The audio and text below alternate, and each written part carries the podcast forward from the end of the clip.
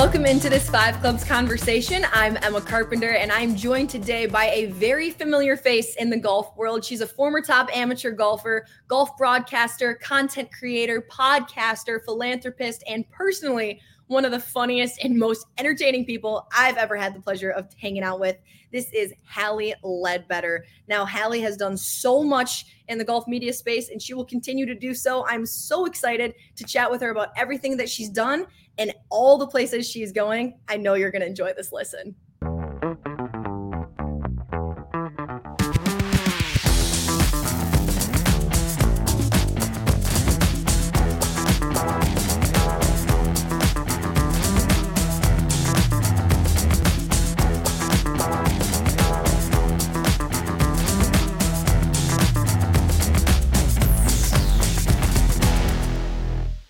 Five Clubs conversation is brought to you by Golf Pride. Golf Pride knows that a grip isn't only a grip, it's the one piece of equipment in your hands on every single shot. And you might not know it, but it has a huge impact on your game. In fact, Golf Pride recently conducted a first of its kind study showing the impact of worn versus new grips. It showed that on average, a focus group of adept golfers gained an extra two yards of carry when they played with new grips. So what are you waiting for? Refresh your grips, refresh your game. Visit golfpride.com today to learn more. Golf Pride, respect the grip. And with that, I welcome in Hally Ledbetter. Hally, thank you so much for joining me on the pod today. Oh my gosh, Emma, thank you so much. It is really my pleasure. So happy to be here. Well, Hally, like I've mentioned, the podcasting being just the tip of the iceberg in what you do. Before we get into everything that you're doing right now in the golf and media space, I want to talk about your relationship with the game of golf. You've got a famous name, but you didn't get into golf until you were 13. Your mom played college golf on the LPGA Tour. Your father, David Leadbetter, is one of the most famous golf instructors of all time, having coached huge names like Nick Faldo, Greg Norman, Michelle Wie, Lydia Ko. I think it's safe to say that you were born into a golf family. So, what was your relationship like with golf as a child before you started playing competitively? Yeah, I mean, to be completely honest, definitely didn't find it interesting when I was younger. I was really into so I grew up with two brothers. Um, I'm in the middle, and but I my dad's brother had two daughters, so um, really, and they were you know just super cool, maybe seven eight years older than me, and they did competitive horseback riding. They were show jumpers, so I really wanted to be like them, and so that's the direction I went for a very long time. I mean, again, I was at a set of clubs, but never wanted to, never had any interest in whatsoever in practicing. And maybe occasionally I'd, I'd go to like a junior clinic in the neighborhood, but you know, I was just there for the snacks, honestly. So, um, but ultimately, yes, I was really into horseback riding. Uh, did that competitively up until I was like 13, 14. And that's when I think Emma, it was, it was a combination of, you know, seeing my brothers get really good at golf and, you know, being the only girl. And again, my parents being really into the sport. My parents never ever pushed me. I think sometimes people will assume just because, you know, like everybody in my family plays golf, they're like, oh, so your dad must have been like really into you playing. And I'm like, no, he was definitely pleased when I took an interest in it, but by no means was he like, this is something you have to do. And the same for my mom. I think because my parents I mean, both my parents, my mom played professionally in the LPGA, and my dad played on European tour before he, you know, got into uh, teaching full time. So they both really know the ups and downs of golf, and we're very much just like, if you want to do this, we're here for you. But if you don't, like, totally cool too. So um, that was really nice to have that. But yeah, I kind of just got sucked into it. I think because my brothers were getting really good, and I was like, huh that actually looks kind of fun. So, and then I, uh, you know, joined the the golf team when I was in, I think, I think seventh or eighth grade. I was on the high school team and had some. I, I think I shot like 47 or 48 to get like the fifth spot to go to state, and I was like, let's go.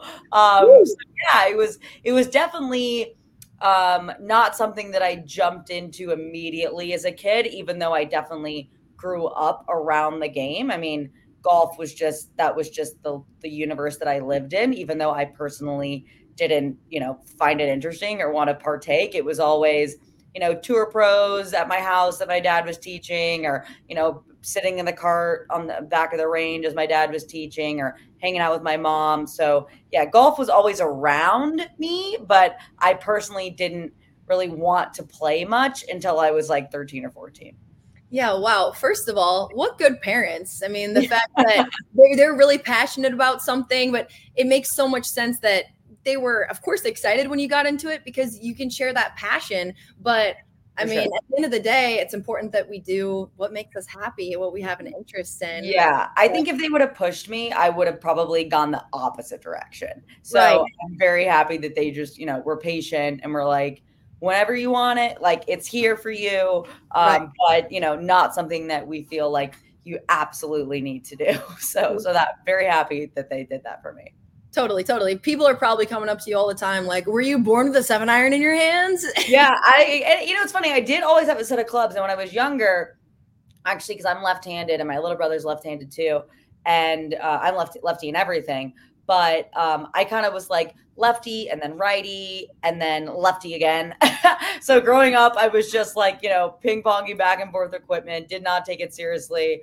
Um, so yeah, I, the, the, clubs were always there, but I kind of was just like, nah, I'm good for, for most of my childhood okay, you beast, switching back and forth lefty and righty. I don't think it was because I was talented in both ways, Emma. I think it just happened to like suck a little bit less left-handed. oh, please, please. No, it's actually one of my favorite go-tos to be like, maybe I'm just a lefty. Maybe, yeah, maybe I know. I actually played a joke on my dad one time. I thought it was hilarious. I, you know how on an iPhone you can take a video or a photo and like flip it. So. I took my righty swing is like as you know, most people's other swing is like very awkward and unathletic looking. So I, I took, like I know where this is going. I took my righty swing and I flipped it to lefty and then sent it to my dad. And I said, just things feel off. I can't quite. And he wrote me back like literally two paragraphs and was like, I've never seen it in that position. Like gave me all these drills to do. And I was like, that is not my goal. Dad, I was kidding. That's not literally just like dink swing. and he was like, "Oh my god, what happened?" he was probably like so nice about it, but also just like stunned. Yeah, like, I know. He, he, he called me and he was like, "Thank God." He's like, "We had some serious work to do if that all of a sudden was your golf swing." So. That's so funny. I've done I've done the opposite where I took a video of myself righty and then like flipped it to make it look lefty because oh. camera. And I were like, "Oh my god, oh my gosh, this was like this was like got to be eight years ago and i posted it like oh yeah just kind of working on the lefty swing for fun. People are like oh my god it's oh so oh my god. I mean you just switch. That's yeah so i mean it's not great but good for not being your dominant side. Well, oh yeah then people be like keep working at it. You're like no that's legitimately my golf yeah, no, imagine if people just started being like, yeah, like you can tell you're not used to it. Yeah, yeah, yeah. It looks a little awkward. You're like, no, that's my self. That would be so tough. That would be tough. but oh, man. also funny to hear you mention um, just being surrounded by golf overall, which is what what you would expect for sure. I know you've been you've described growing up in a golf bubble, as you've yeah. called it before. Is it true that you thought the morning drive was the news? I did. I did. I think as a little kid, like I did. And that's why, or maybe I knew that, you know, there was news, but like this is what we watched and like this was what it was important. And I, in terms of, I mean, again, because that was just the world that I lived in. Um, and I think it was really eye opening for me when. I after college, like I moved to New York City because you know, obviously playing golf in college and and again, just kind of being in that world. And as you grow up, you realize that there's more to life than golf and way more important things than golf. But then when I moved to New York City, that's when I started taking like comedy classes. And, you know, in that world, or really any other world besides golf, people are like, Leadbetter, that's a weird last name. Like, no one's like, oh my God, like, are you related? It's just like, weird name. And so when I would go to these classes or, you know, just meet people out in the wild, they'd be like, what do you do? And I'm like, I work in golf. And they're like, how'd you get into that? like, why? And then I'm like, oh no, like you know, and then I attempt to maybe explain it a little bit, and and it was just really interesting to me talking to these people about just you know i'm talking to lawyers and doctors and people in sales and beauty industry and everything. And i'm just like oh my god like we are such a small little bubble. Even though it seems like a very big bubble sometimes i'm like there's so there's so much more out there than than just like the golf industry which sometimes i forget even now at 31 totally. Oh my gosh totally. Well especially I remember there was there was one time randomly in college where I was like paying attention to like every single person that I kept in touch with in uh-huh. like for the last month, and I was like, I think one or two people that I've talked to don't play golf. Like talking, right. like just my whole world being this sport, and yeah. I go like, yeah, exactly. When I was in high school and I was playing golf, and some people were like, "Oh, isn't that sport for old men?" Like, yeah, yeah, yeah, yeah. You're like, oh, and then you, uh, it's fun. Yeah, even like I remember I was in New York City one time at this. It was a it was a party at Thirty Rock after an SNL filming, and it was so cool. And you know, I met the person that took me there because of golf, because that's again, golf is like the greatest connector. But I met this woman, and she's like, "What do you, you know?" Asked me like, "What do I do?" And I was like, "Oh, I work in the golf industry." And she's like, "That's like golf. That's kind of like a bougie sport." And I was like, how dare you? No, haven't you heard? We're cool now. Um, but it like put it, put in perspective, and I was like, oh, like we have made so many strides yeah. in, I guess, the perception of our sport, but we still got a long way to go yeah. as yeah. well. So um, true. Yeah. yeah. Hey, lady, aren't you? You know, yeah. Um, rock golf is the latest Eastside Golf uh, Air Jordan drop. That's on you. yeah. Yeah. Yeah. yeah. It's so funny. That's very true, though. We yeah. have come a very long way. Women's golf has come a long way. We're definitely going to get a little bit more of that. Also, want to mention, I think Gary would be really happy to hear that you thought the morning drive was the news. right. Yeah. Yeah. I know. I mean, I, you know, listen, I think I had a pretty like good perspective on what was going on in the world because my dad's from England and he's very in tune with, you know, like international discourse and that kind of stuff. But in terms of like waking up in the morning, 6 a.m., get ready for school, get in the car by 7 a.m., like the morning drive was on. So yeah, I would be watching that as I ate breakfast. And I was like, okay, I'm up to date on all my uh, you know, backstopping or whatever the hell that's going on in golf that everybody's fired up about. you, you had it completely dialed. You knew exactly what was Yeah, I knew. Yeah, I was in like fifth grade and I was like, that is we 100% should not allow that. Just all all fired up about the rules of golf. Yeah, yeah. Like, yeah, exactly. That's awesome.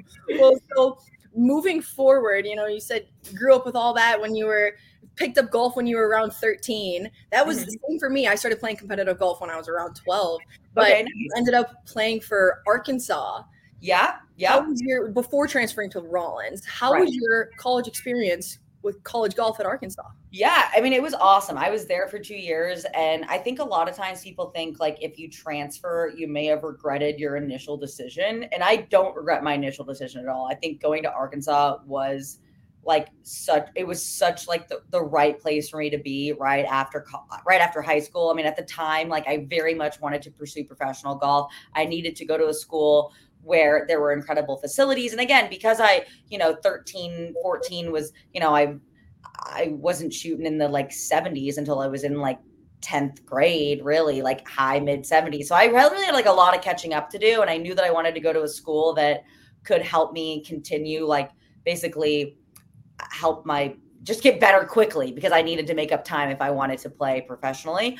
Um, and so, yeah, I went to Arkansas. I got so much better at golf. Like I, Shauna Estes Taylor and Mike Adams, like we're just incredible coaches. And I, I got so much better. Um, I ended up transferring to Rollins because I wanted to be a little closer to home. And I think at the time was when I, my mind started shifting in terms of like, maybe I don't want to play professional golf. Maybe I want to just like, you know, I, I was very passionate about media and, and that sort of thing. So I was like, I decided to transfer to Rollins, and it was the most difficult decision I ever made. Like it was so hard. I remember I was like worried sick over it, and but it was like really the best decision I ever made. And um, going to Rollins, like Coach Julie Garner was amazing. I mean, we and then I finished my senior year there, my fifth year, um, and we ended up winning a national championship, which was kind of like a just cherry on top of like again just uh, I felt like I could sort of like repay Julie, Coach Julie, for um, you know taking a chance on me and letting me uh, go to school there.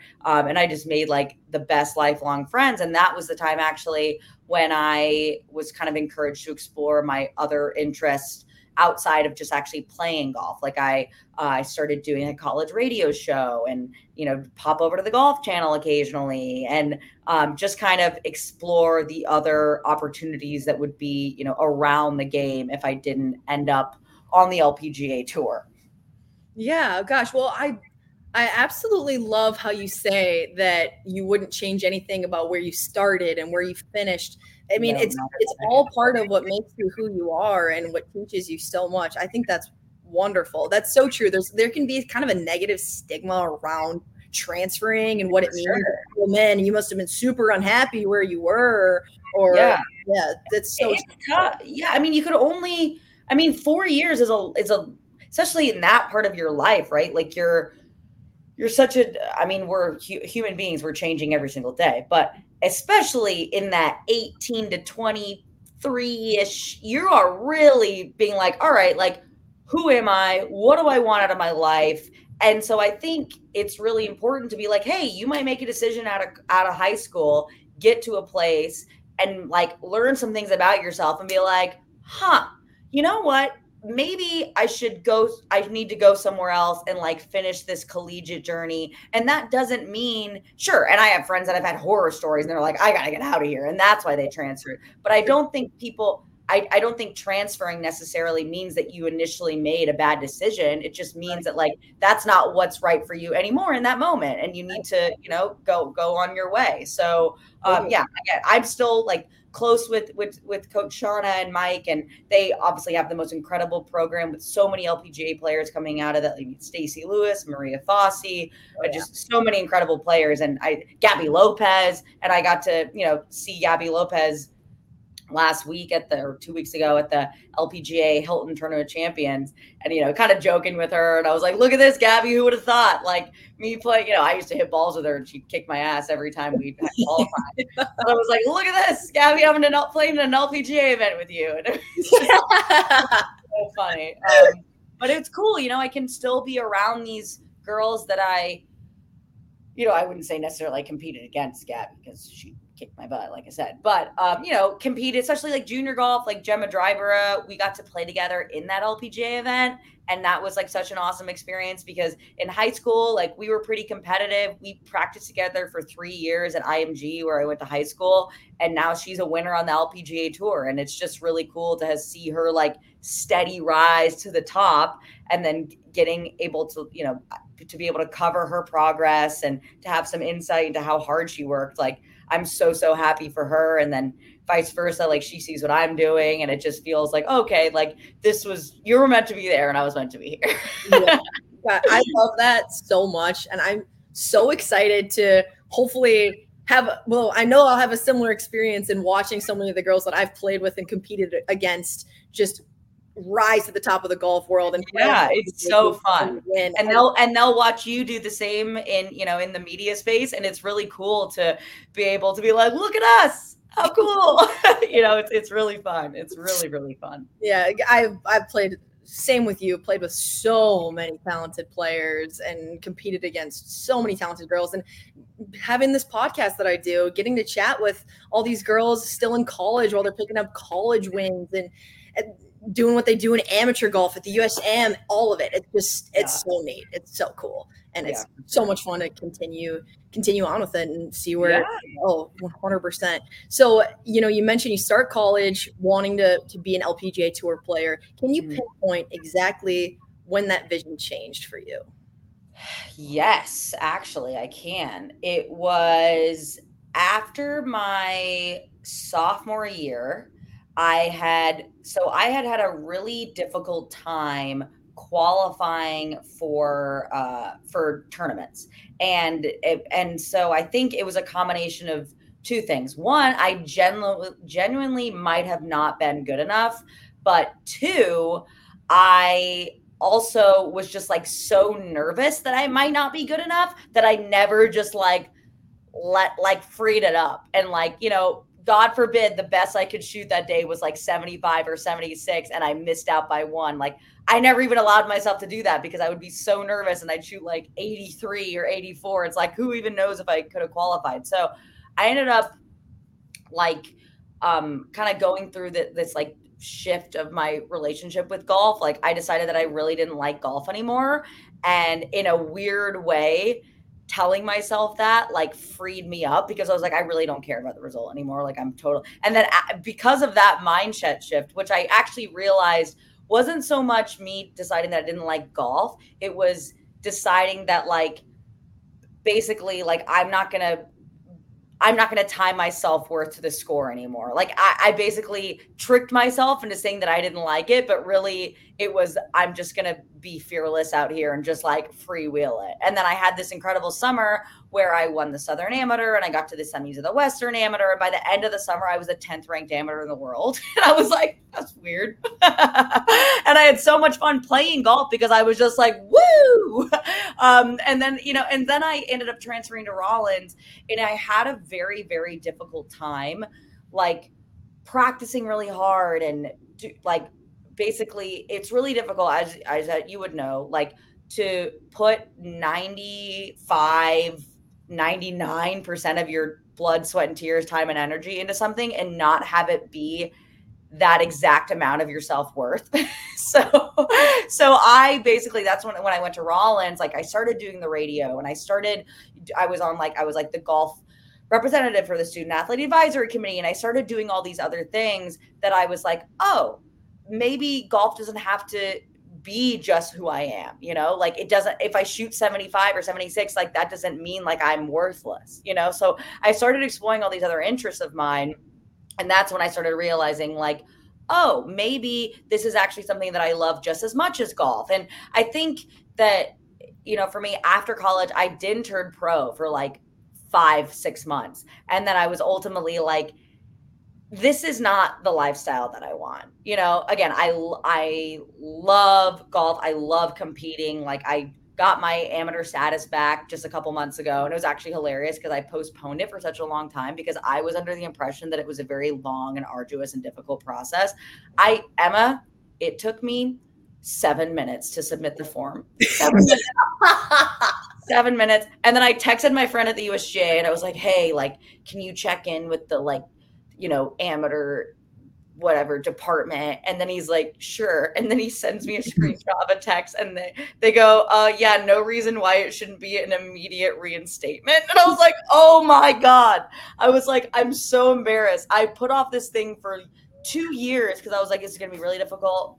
And it was basically like how much money did you make it a pro? And i'm like $500 like literally no money. So um so but i think like it was a combination of basically allowing myself to explore other interests and then after college being like i love golf. I think it takes a special type of person to live this life. I have a lot of friends that do and they love it and it's wonderful.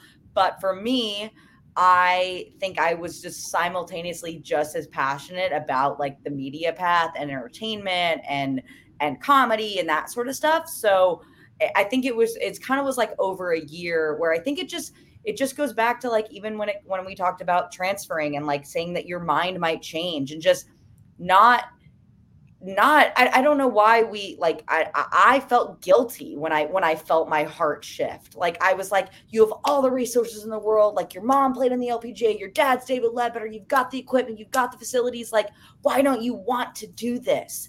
And I'm like, I I just don't want it. I don't want that for myself. And I it took like a good couple months for me to be like, that's okay. Like it doesn't mean that the last couple years, everything you put into this game, that it was a waste by any means. I think that's another thing. A lot. I mean, I'm sure we have a lot of friends that play collegiate golf at a high level and they're like well what the hell am i supposed to do? I've just spent so much time doing all this and i didn't have time for internships because i was playing all these amateur events over the summer. And it's like sure you might have to you might have to go do an internship. You might have to uh, you know take a take a job that you feel like you're overqualified for or like maybe you're 26 but you know you're around a bunch of 23 year olds but i guarantee you like the cream rises to the top and because you were a collegiate athlete or maybe professional athlete for a little while like you have all these incredible skill sets that these other people that didn't spend time doing that don't have. And then also the fact that golf is like your superpower. Do you know the amount of people like I have no business talking to, or or maybe I don't have anything in common with. But then all of a sudden they're like, "Oh my god, you play golf?" And then that's all they want to talk about. And you're like, "All right, cool, just made a new friend." So I think you know it was it was a definitely like a process of me over time accepting that I might have other interests and I might be cut out for something different, and just allowing myself to be like, "That's okay." Like just because your mind, just because you thought three years ago that like you wanted to try to be the next Annika Sorenstam and now you don't, that's okay. You don't need to like hold, just your your dream can evolve. And I think that especially in that late teens, early mid 20s time, like you need to be open and like give yourself grace and allow yourself for the for the dream to evolve and not feel like you owe anything to your parents or to your coaches or to you know whoever just because you're like i put so much time and effort and that was my goal and it's like goals change and that's totally fine like you're allowed to to shift and think different things than you thought a couple years ago hally I could not agree more with everything that you just said. If all of that could fit on a pillow, I would have, I would have that on a pillow.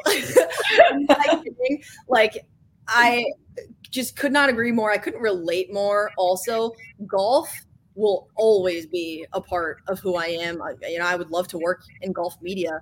It will always be a part of who I am. It's always going to be a part of who you are. And we're fortunate to have that. Golf is such a special game. It's such a special sport.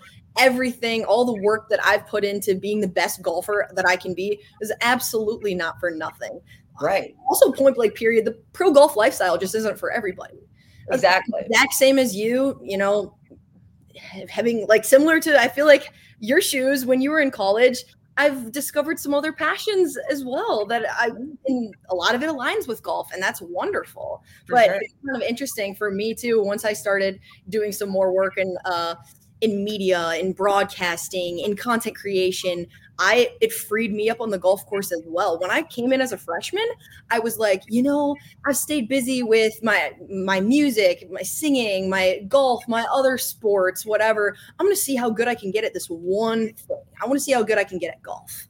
Mm-hmm. And then it was like very quickly I was like, so you mean to tell me that if I go out and I don't play well, I just like feel terrible or yeah.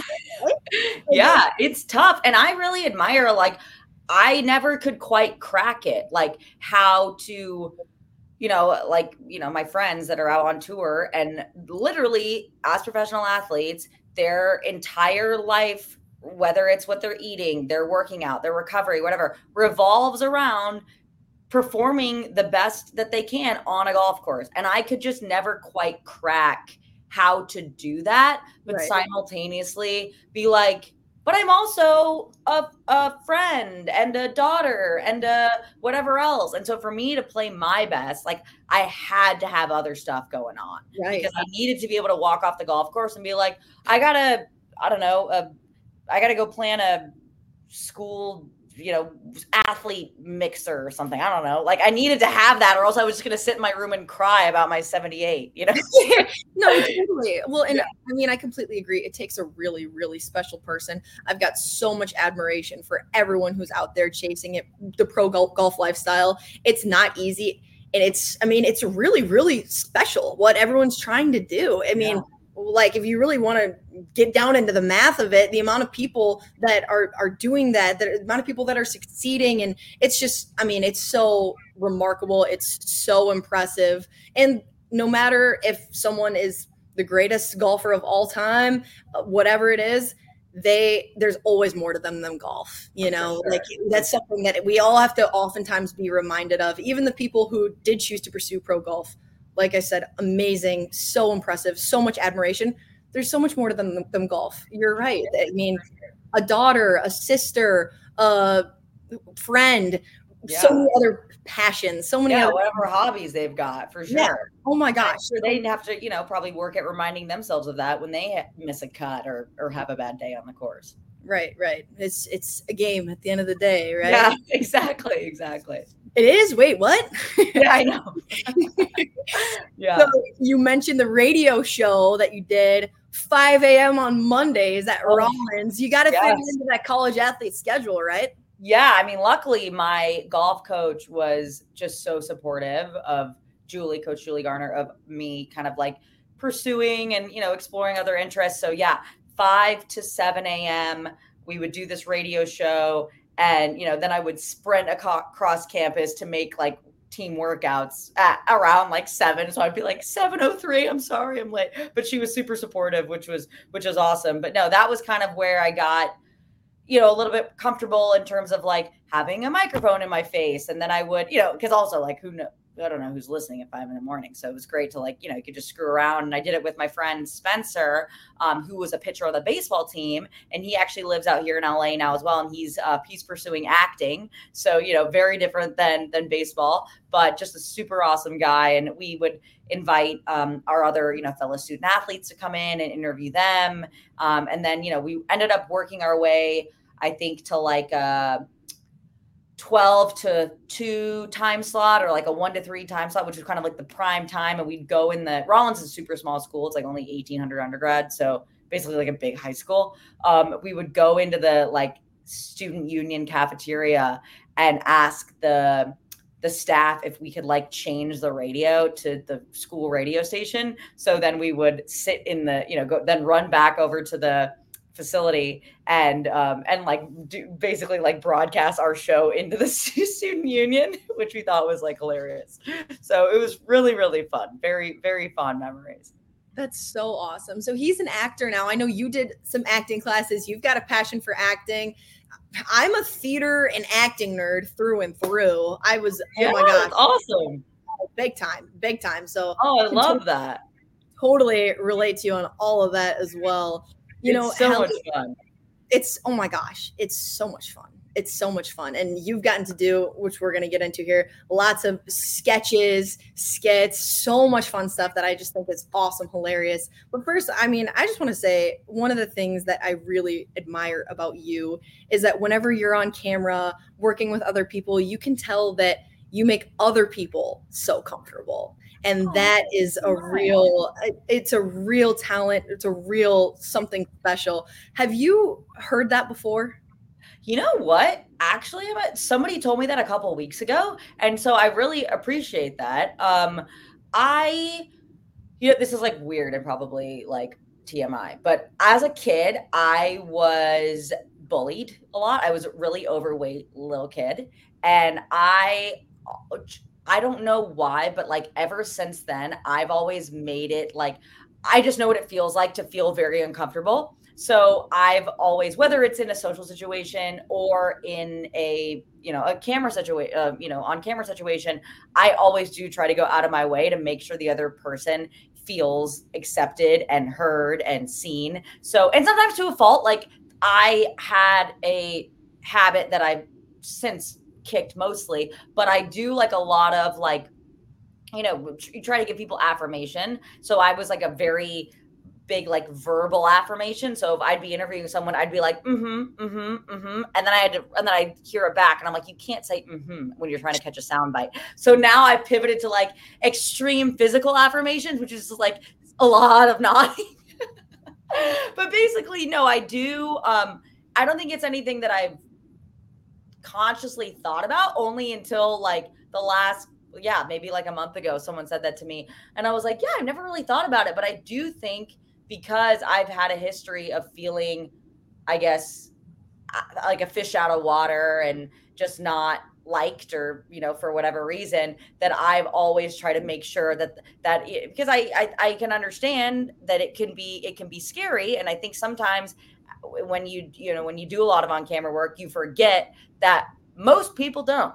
So having a camera on them can be a little uh, scary or intimidating. So a lot of times too especially if it's not live like i will usually talk to the person ahead of time even even if it is live i'll try to talk to him ahead of time but just be like listen like i got your back and if it's not live i will emphasize like this is not live if you want to if you want to you know, say it one way and then you don't like the way you said it, feel free to say it again, or we, you know, we can do as many takes as you like. And if it is live, I just really try to emphasize that like I've got your back and you know everything's gonna be fine no matter what. So so yeah, no, I really appreciate you saying that. Um, I guess it yeah hasn't really been like a conscious thing until recently, um, where I've been like, oh yeah, I guess I, I I do try to do that.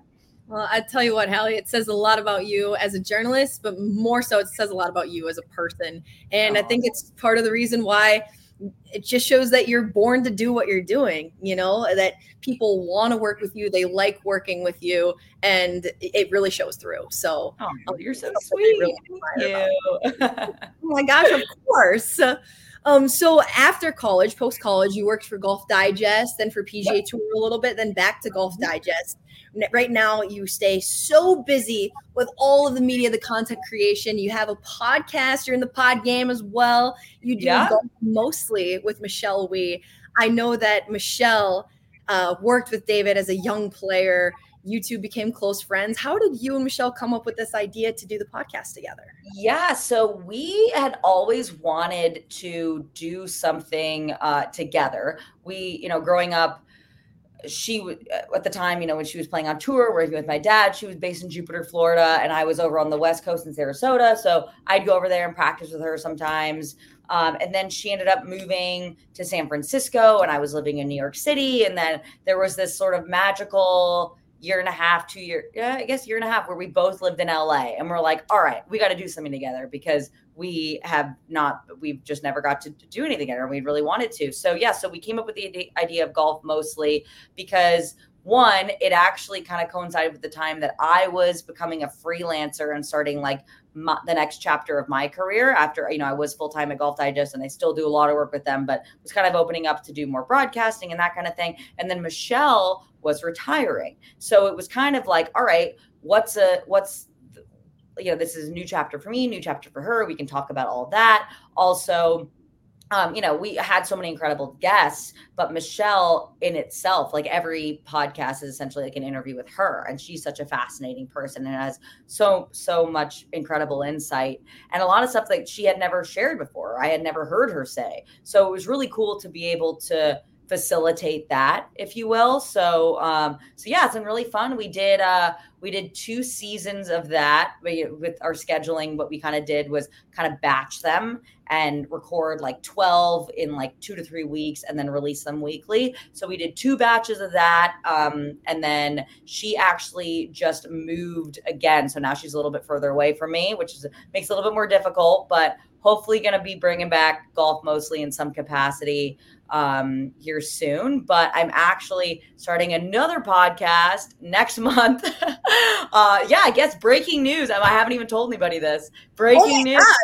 Yeah. I'm honored. I'm honored. Yeah. yeah. I was like, why not? Might as well. Yeah. So I'm actually building a podcast studio right now in downtown LA, and I'm going to be doing a weekly podcast with my little brother, who is a very funny guy. He um, played professionally for a couple years, just had double shoulder surgery. So kind of we're coming back from that. But he teaches golf and he's doing stand up comedy. So he's very funny and we have a great rapport. So we're going to be doing that uh, starting in mid March. So pretty excited for that. That is so awesome! Congratulations! Yeah. Thank you. We're excited. We're excited. Yeah. I'm gonna be. You, when does a when's the first episode gonna be released? I think we're we're aiming for second or third week of March. Right now, I'm I just got the table for the podcast. That was a, whew, I got this awesome table, Emma, and it would not. I thought it would fit in a Jeep. It would not fit in a Jeep. Then I I called a Uber XL and I was like, listen, I'm gonna try to fit this table in the back of your car. Wouldn't fit in there. So then I had to get a U-Haul just for this literal tabletop that was like two inches too big to put in a regular car. Um, but it's so worth it, man. It's a great table. So I'll, I'll send you a picture of this table. It's an excellent podcast table. At least you got that going for you. I mean, the table yeah. the table exactly. Really, it's a fabulous table very excited about it. Um, so yeah, didn't fit in the Uber XL. I'm no, like, I oh, was when's my, when's my lease up? I might as well move. I know, seriously, honestly, yeah. So, but no, so excited for that. That's uh, just you know, honestly, just building out the studio right now, and we've got all the cameras and you know all that kind of stuff. So I'm I'm really pumped to to do that with him and honestly it's just it's more of just like i just really wanted to do something with my brother and i wanted to to do you know with michelle again hopefully we're you know going to bring that back in some capacity but much more of like a heavy on the interviews very much evergreen and loved love love doing that um but this is going to be much more like you know timely what's going on in golf this week and you know that kind of thing so sure. excited um, new new new venture so it'll be fun so awesome it's coming out in mid-march that means i'm going to get to listen to the your podcast as i warm up on the range yeah there you go there you go perfect perfect yeah your podcast with michelle it's so awesome so Thank real you. so honest so, with it. Uh, so there is going to be season three coming there We're is. hoping, yes, yes. TBD on timing, but yeah, we've we definitely are going to bring it back in some capacity eventually for sure. Awesome, awesome, awesome. So something else that you do with Golf Digest, you have your on the Tee series. You've had on Jim Nantz, Nick Saban, DJ Khaled, Macklemore, Russell Dickerson, yeah. Herbert, Max Homa, Reggie Bush, so many more, so many more. You have such a variety. How do you go about choosing these celebs? That's a great question. So, uh, you know, I've obviously got like we've got a like a master list of like all our big time, you know, pipe dream of guests. So, it's not a matter, I mean, it, it it's not a matter of so much choosing them as like what works for their schedule. I mean, a lot of these people have, you know, incredibly insane schedules, but a lot of them want to do it because they love golf and they just want to talk about their love for golf, which is great. So, um, it, it, it kind of, you know ebbs and flows a lot of times. I mean sometimes we'll it'll be like hey so and so can do it in five days. And it's like shit all right so let's we got to get things going. So we have kind of like a master list of guests that we would love to have. And then we just try to basically keep in contact with their team. And a lot of times we'll be like not right now so and so's touring or like you know they're busy they're taking time off right now please circle back in xyz so it's kind of like having this master list and then having to be on it in terms of like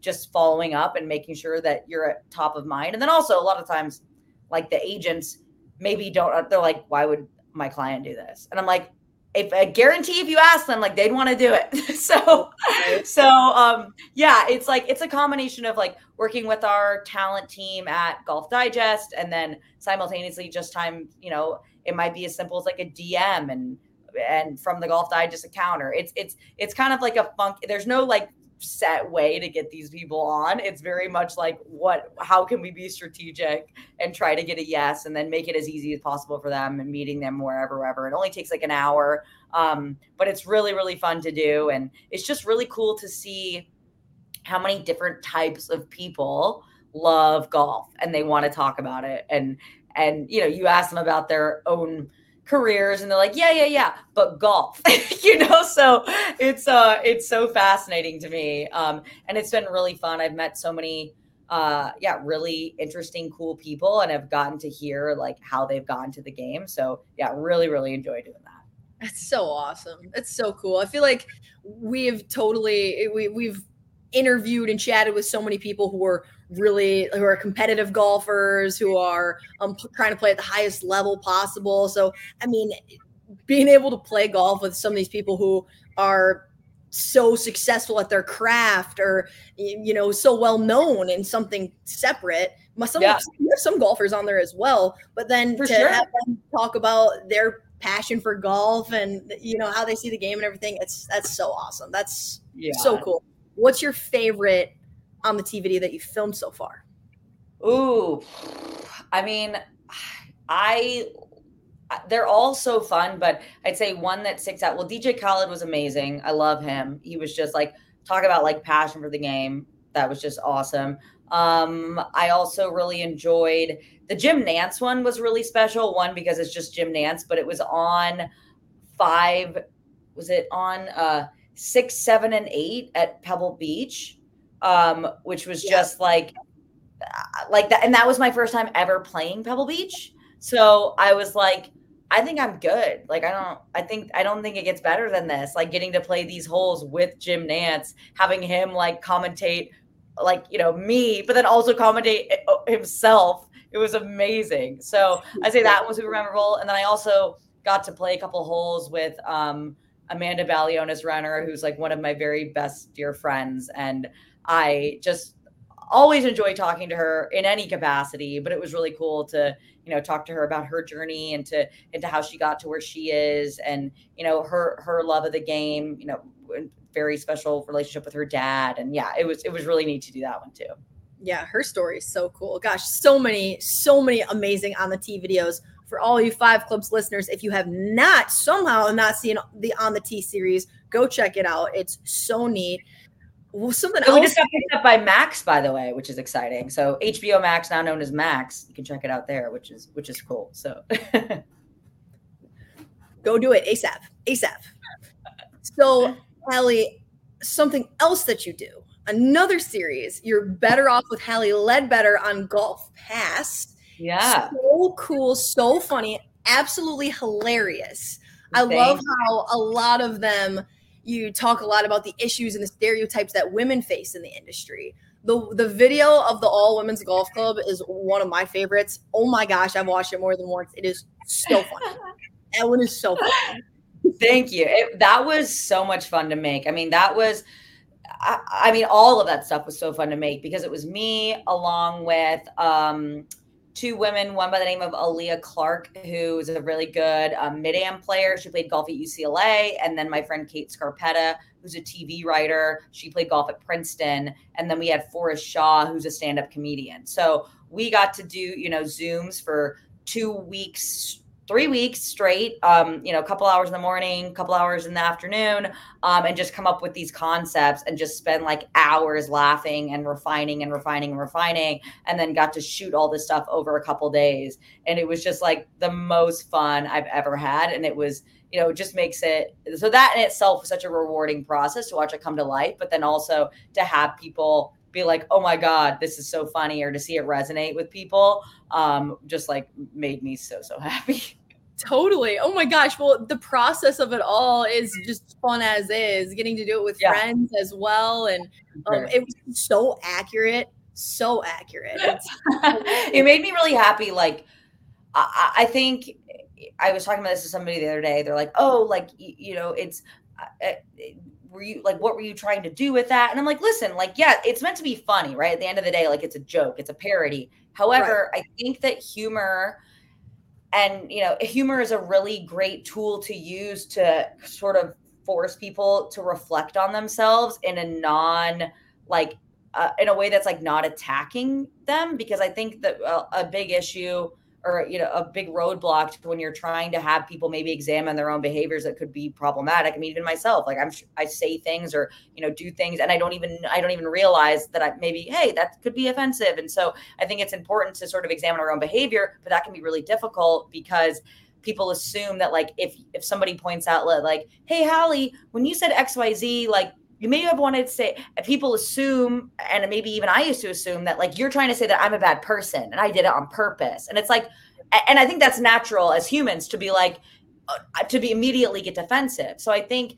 humor is a really great way especially in golf because you've got a lot of men that are like i'm not sexist. Like how dare you say that? And it's like no, no i'm not saying that you're doing what you're doing or saying what you're saying because you're a bad guy. Like I just genuinely like I would you know. So here's let's just flip the situation on on its on its head and like maybe you put yourself in our shoes and be like, "Oh, how would I feel?" Like I would feel a little awkward if somebody said that to me or I would be a little strange if there was just like a random room that I couldn't go in, you know? So I think that that it's just a way to like just flip a situation on its head and then let people examine their own behavior for themselves and then make a change if they feel like they need to as opposed to being like this is messed up and you're wrong so it's you know it's a nice avenue to be able to like make change but in a in a maybe a softer way as opposed to like you know pointing the finger yeah, to- I totally agree. I was just about to say you don't want to feel like you're pointing fingers at people, and the truth because the truth is that just honestly, especially just women in golf, women in sports in general. Geez, the world is constantly evolving. There's so much better that we can do and so many different areas every single day. It's not like just women having dealt with a few sexist things on the golf course is like the only issue. But oh no, not at all, not at all. It's, it's more so just like you know a small microcosm of like the larger picture. Totally, totally, and it's the kind of thing too where when something might seem small and it's kind of normalized and men do it all the time, you would never really notice. But then like when it like the script is flipped, it's like yeah, that is a little weird, isn't it? Yeah, yeah, exactly. exactly. So yeah, and even as women, like we're just like, that's the way it is. And it's like, eh. so yeah, no, exactly. I think that um that it's just a way to be like, huh, that yeah. would be strange if it was the other way around, wouldn't it? Right. so yeah, just just let me like it's like just you know things to chew on, just food for thought. Totally. And sometimes it takes seeing it in a different way to and in a way that's also hilarious to being like, oh yeah, huh? I guess yeah, yeah, exactly, right. exactly, definitely, definitely. So Hally, I mean, all the things that I've mentioned, and so much more that you do on a daily basis. Your schedule is so insanely busy. What do you like to do on your days off of work, if there even are any days off of work? Oh, that's a great question. Uh, sleep. Let's see. I like to sleep. I like to hang out with my dog. I'm getting married in September, so planning a wedding, um, which is which is really fun. Um, yeah. So, and I also, I mean, I really love. I mean, why I moved out to LA in the first place is because I love entertainment and comedy and so i love to go to comedy shows and you know there's so many actors and comedians that love golf so getting to go you know support some of my new friends and in, in their ventures and then getting to play golf with them honestly i probably play golf for fun now on it. I mean, so you know, it's not really because I don't get get an opportunity to do it too much. That's that's kind of like a, a release for me in a way, just be able to go on a golf course and even like you know, put my phone in my bag, not create content, just like play golf is is a is a big um is, is is just like the most like meditative thing for me to be able totally. to just be like I'm gonna try to shoot a score. Granted, it might not be a very good score, but there's something about like getting your mind in that state and and not having to worry about like hey guys play a hole with me which i love doing and i have you know it's great but there's something about like playing golf like no phones and keeping score and i just it's like the most relaxing thing to me. It's stressful but it's like relaxing because it like shuts off the other part of the brain you know? Totally. So, well when you're a public figure I mean, and you put so much of your life on the internet and out in the world, it feels really cool to be able to do something for yourself. To be like, I'm playing golf and I'm doing it for me. And I'm right. And like, I don't have to tell anybody that I played golf today or show anybody that I played golf today. But I think, and you know, you know, you know that too, like with social media, the, the way that is, I mean, we could go on for hours on this subject, totally. but oh. you know, it's such an incredible tool to connect and essentially have like a living resume of everything that you're doing. Uh, and you know, yes, you need to post about what you're doing, and golf is a huge part of what I'm doing and what you're doing. So it's important to create content, but it's also nice to like get back to basics and be like, golf is not. It's not about necessarily creating content. It's about like trying to get the ball in the hole. So sometimes it's nice. Again, like I, it's it's nice to some. I, am very lucky. Sometimes I get invited out to these, you know, nice golf courses in LA, and they're like no phones, and I'm like, great. you know, like awesome. like, so, oh, Miss Ledbetter, we know you and that phone. You're gonna have to put yeah, it away. I, like, I know exactly. yeah, actually, we made a sketch about that. One of them was here's a golf. There's, I mean, there's a million golf courses all around the country that are like that. We're like, no phones, no phones. But we did a sketch where, like, I think I picture, huh? The horror film. Yeah. Yeah, yeah, yeah. I posted a picture, and it's like oh my god, like the world is ending. And some of these courses are like that, and I'm like, that also. I mean, again, could go on for hours about that too. Where I'm like, relax, like it's a piece of grass with a pin in, like who cares? I don't know. It's so funny. Right, right. No, the, um, the best is how your friend is like, "Hey, shouldn't you not be posting that?" You're like, "What are you, a cop?" yeah.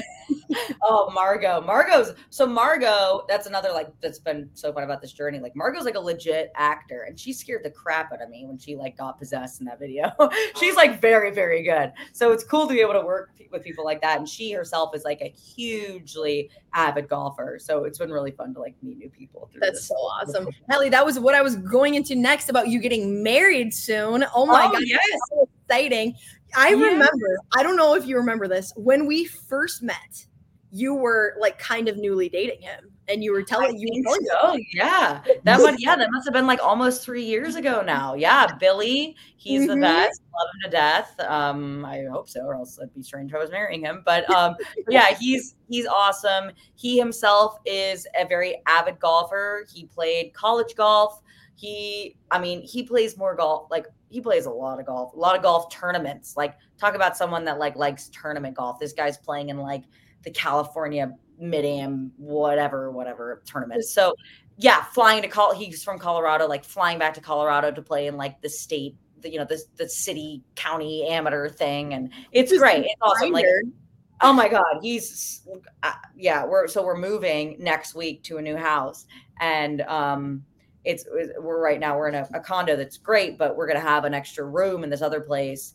And he's like, all right, we can put a net here, and, it, and I'm like, sure, okay, sure, oh yeah. Oh my gosh, totally avid So he's- absolute grinder. Funny before him, like I would much rather have dated somebody that had nothing to do with golf over someone that was like obsessed. But he's obsessed in like a good way, you know, not like, oh my god, like the masters like that's all i want to talk about and he's just like he very much himself like he's like a student of the game if you will Yeah. You know, just like loves to practice and get better and that kind of thing so it's fun Totally. That's so awesome. Well, huge congratulations to you. That is so Ew, exciting. we're excited Before I move into our wrap up few questions here, what's what's the future for Hally Ledbetter 2024 and beyond? Oh, yeah. Well, great question. 2024. Um, gonna be trying to do more uh more comedy sketches for sure with that same group of people. It won't be through Golf Pass, but we're just gonna do it independently. Um, and then obviously this new podcast with my brother, which is super exciting. Um, yeah, more on the teas and probably just trying to do like uh really kind of double down on you know the comedy and the and the interview stuff um and then, yeah we'll see kind of what what comes from all that. So i'm, I'm very excited very excited about this year. It's gonna be it's gonna be fun. Amazing. I'm really excited for you too. So you think that you will stay in the in the golf space for the foreseeable future? yes yes for sure for sure. You know it's funny I, I was talking to a friend of mine who is like a legitimate comedian and it's like a couple years ago when i was still living in new york city and i was like should i move to la and like become an actor? And she's like no. Like don't do that. Like um and again not to say that i don't love golf because i do and i think even the stuff that i when i write I- was like literally everything i'm writing is golf related and she's like write what you know. Like this is actually heather mcmahan. I'm not sure if you've heard of her. She's like super yeah the hilarious comedian. Um but she's like write what you know. And so i think that for me was like a turning point because i was like i've been in this you know people are like how long you been in the golf space? I'm like well i'm 31 so 31 years. And so like i have a like a you know i have a lot of golf knowledge. I i love the industry. And so for me I- think being able to combine those two things of what i love which are entertainment and comedy with my passion and knowledge for golf that's when i was like and i when i was like okay this is what i'm meant to be doing at least for the foreseeable future. I mean would i potentially love to eventually move beyond the golf space and do like you know more acting more comedy for sure definitely open to that. But like right now i'm very much loving like the space that i'm in and there's just an endless amount of opportunities for golf because golf is just so ripe for comedy. So i'm very much like excited to just kind of like really double down on on what i'm doing I completely agree. I completely agree. Golf, what you're doing, bringing more comedy into golf, and I mean, I just think it's so awesome, and you are just at the forefront of all of that. It's so yeah cool to watch. i'm excited i'm excited So, with all of your talents and everything that you've done, given that you've done so many things in the golf space in the media space, what is something that you thought that you wouldn't be good at, but you tried it and proved yourself wrong?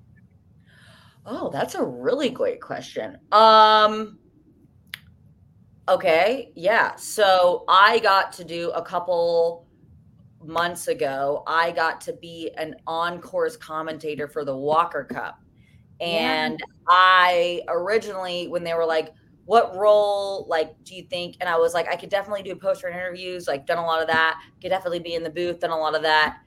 And then I don't know why they're like, "Here you we're gonna put you in the one role that you didn't mention. and I was like, so um, which was so so at first I was like very nervous, but it was actually like one of those things where I was like, I was pretty decent at it. Like I was like, oh, this is really fun. Like definitely get your steps in. I mean, Ran, you're you're running out there. Um, but no, definitely something that like I was like, I don't want to do this. I don't I don't think I can do this. And then I did it and I was like, oh, I'm pretty good at this. Like I'm I'm actually pretty good. Like, you know, you're trying to provide insight into what people at home may not um may not be able to see with the naked eye, whether it's that's the wind or something with the lie or you know what angle they need to be coming into at the pin. And I think you know having played a lot of golf like yourself, like that's something that just comes pretty naturally to me. So something that I was like, I'm just that's not me. Like I can't do that. I've never done that before. And so as much as I was kind of like dug my heels in a little bit, I'm really glad that they threw me out there because I was like,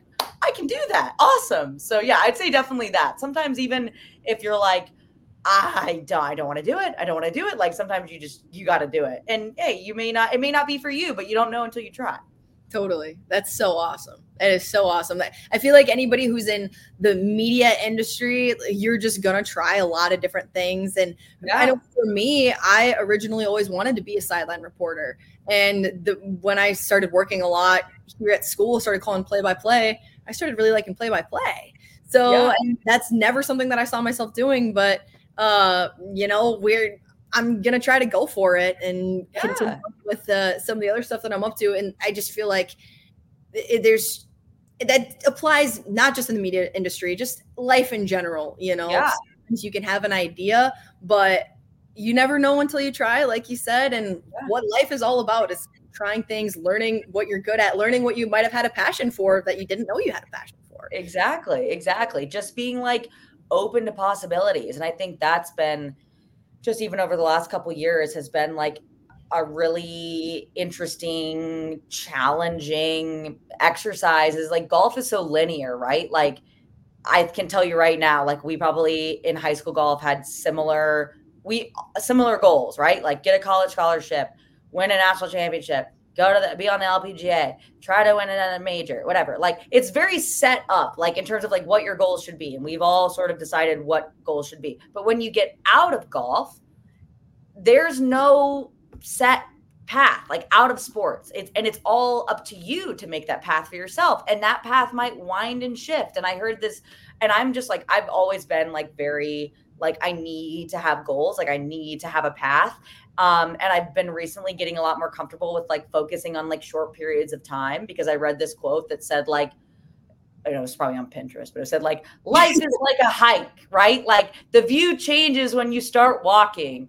And that's something that I think that like you might not 100% know what you want, especially at this point in your life. Like you you might not know what what you even want in 5 years, but being able to be like I have a I have a feeling in my heart. I've got a direction. It's kind of foggy over there, but I think that's where I need to go. So I'm going to follow that path and I'm just going to make like yearly goals, monthly goals, and not put too much pressure on yourself to be like, I need to know what my five year plan is. Cause it's like, you don't even know what kind of technology is going to be out. remember when I was younger, again, I thought I wanted to host the morning drive. Morning drive doesn't exist anymore. How would I host the morning drive? You know, so I think again, just being open to possibility and allowing yourself to like just be in tune with like what lights you up inside and like going towards that and not having to be so rigid.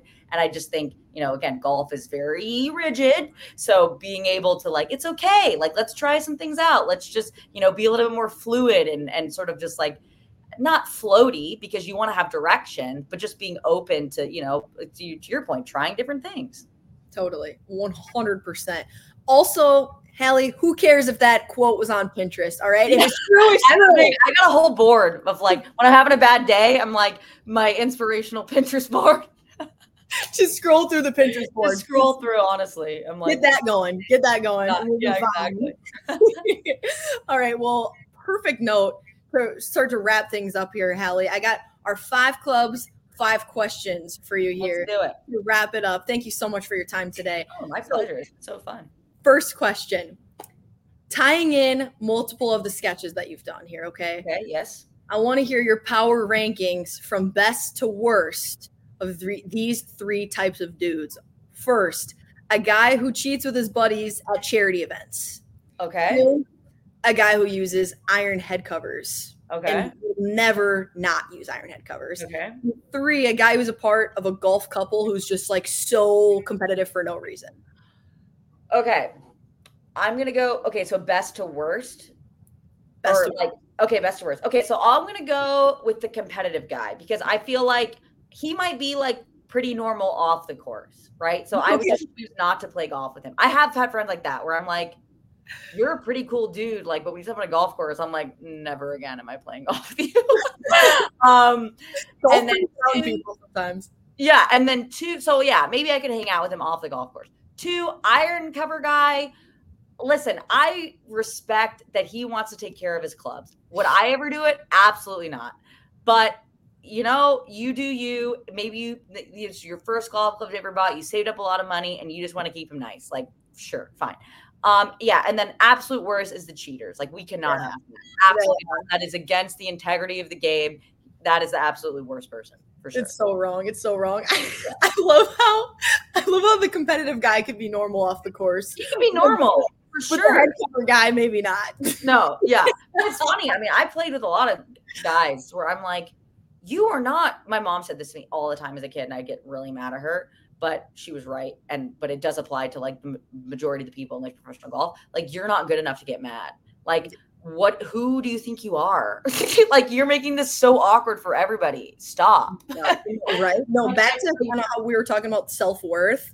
Like, yes. me, I- I play golf with some of my other friends who are athletes who don't play, and they just get so frustrated. They're athletes used to being good at sports, right? They get so frustrated, and I'm like, yeah, imagine doing it every single day, like working at it every single day, and Yeah. then struggling. and then you get out there and i find myself like like they've got a four footer and i find myself like praying that they make it because i don't want to have them get mad and then make like screw up the dynamic of the group and get awkward and weird. So i'm like if you just don't be that person. Like if you're just be cool. Like I, this isn't you're this is not the masters. This is just a casual round of golf. Like it's fine you're not a professional so that's always like my biggest pet peeve is when people get really mad and i'm like you're not good and no one is good so please stop I can be like the though, like rooting for people to play well because of how frustrated they get. Like, Yes, like, I'm like, dear God, please hit a fairway. Please hit a fairway. right? Oh my god, please.